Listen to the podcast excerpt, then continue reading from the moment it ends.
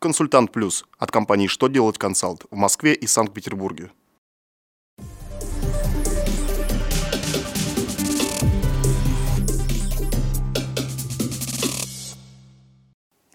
Добрый день! Для вас работает служба информации телеканала «Что делать ТВ» в студии Ольга Тихонова.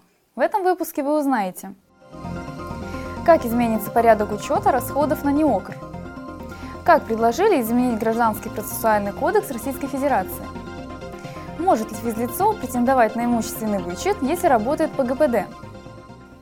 Итак, о самом главном по порядку –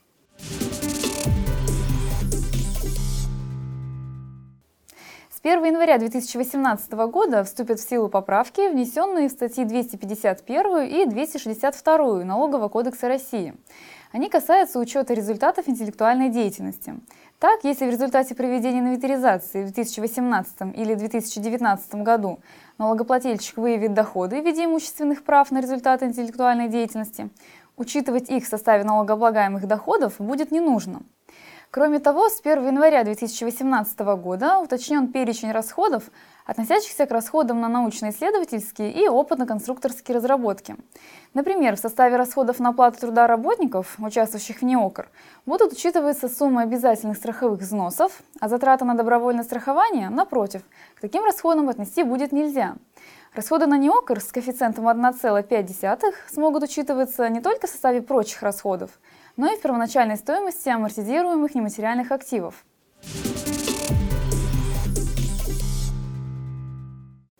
На рассмотрении Госдумы находится проект закона с поправками в Гражданский процессуальный кодекс России, по которому отложенное дело будет рассматриваться судом с момента, на котором остановилось разбирательство по нему. По действующим в настоящее время нормам рассмотрение дела после приостановки процесса по нему начинается заново. Правило, по которому разбирательство возобновляется с момента, на котором оно остановилось, действует сейчас в арбитражном процессуальном кодексе России.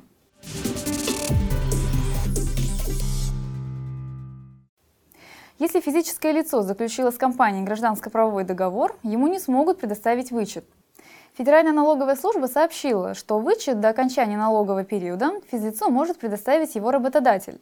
Работодателем признается компания, с которой у физического лица подписан трудовой договор – если такового нет, а компания и физическое лицо состоят в гражданско-правовых отношениях, то компания не имеет права предоставить физлицу вычет, поскольку компания не считается работодателем физического лица.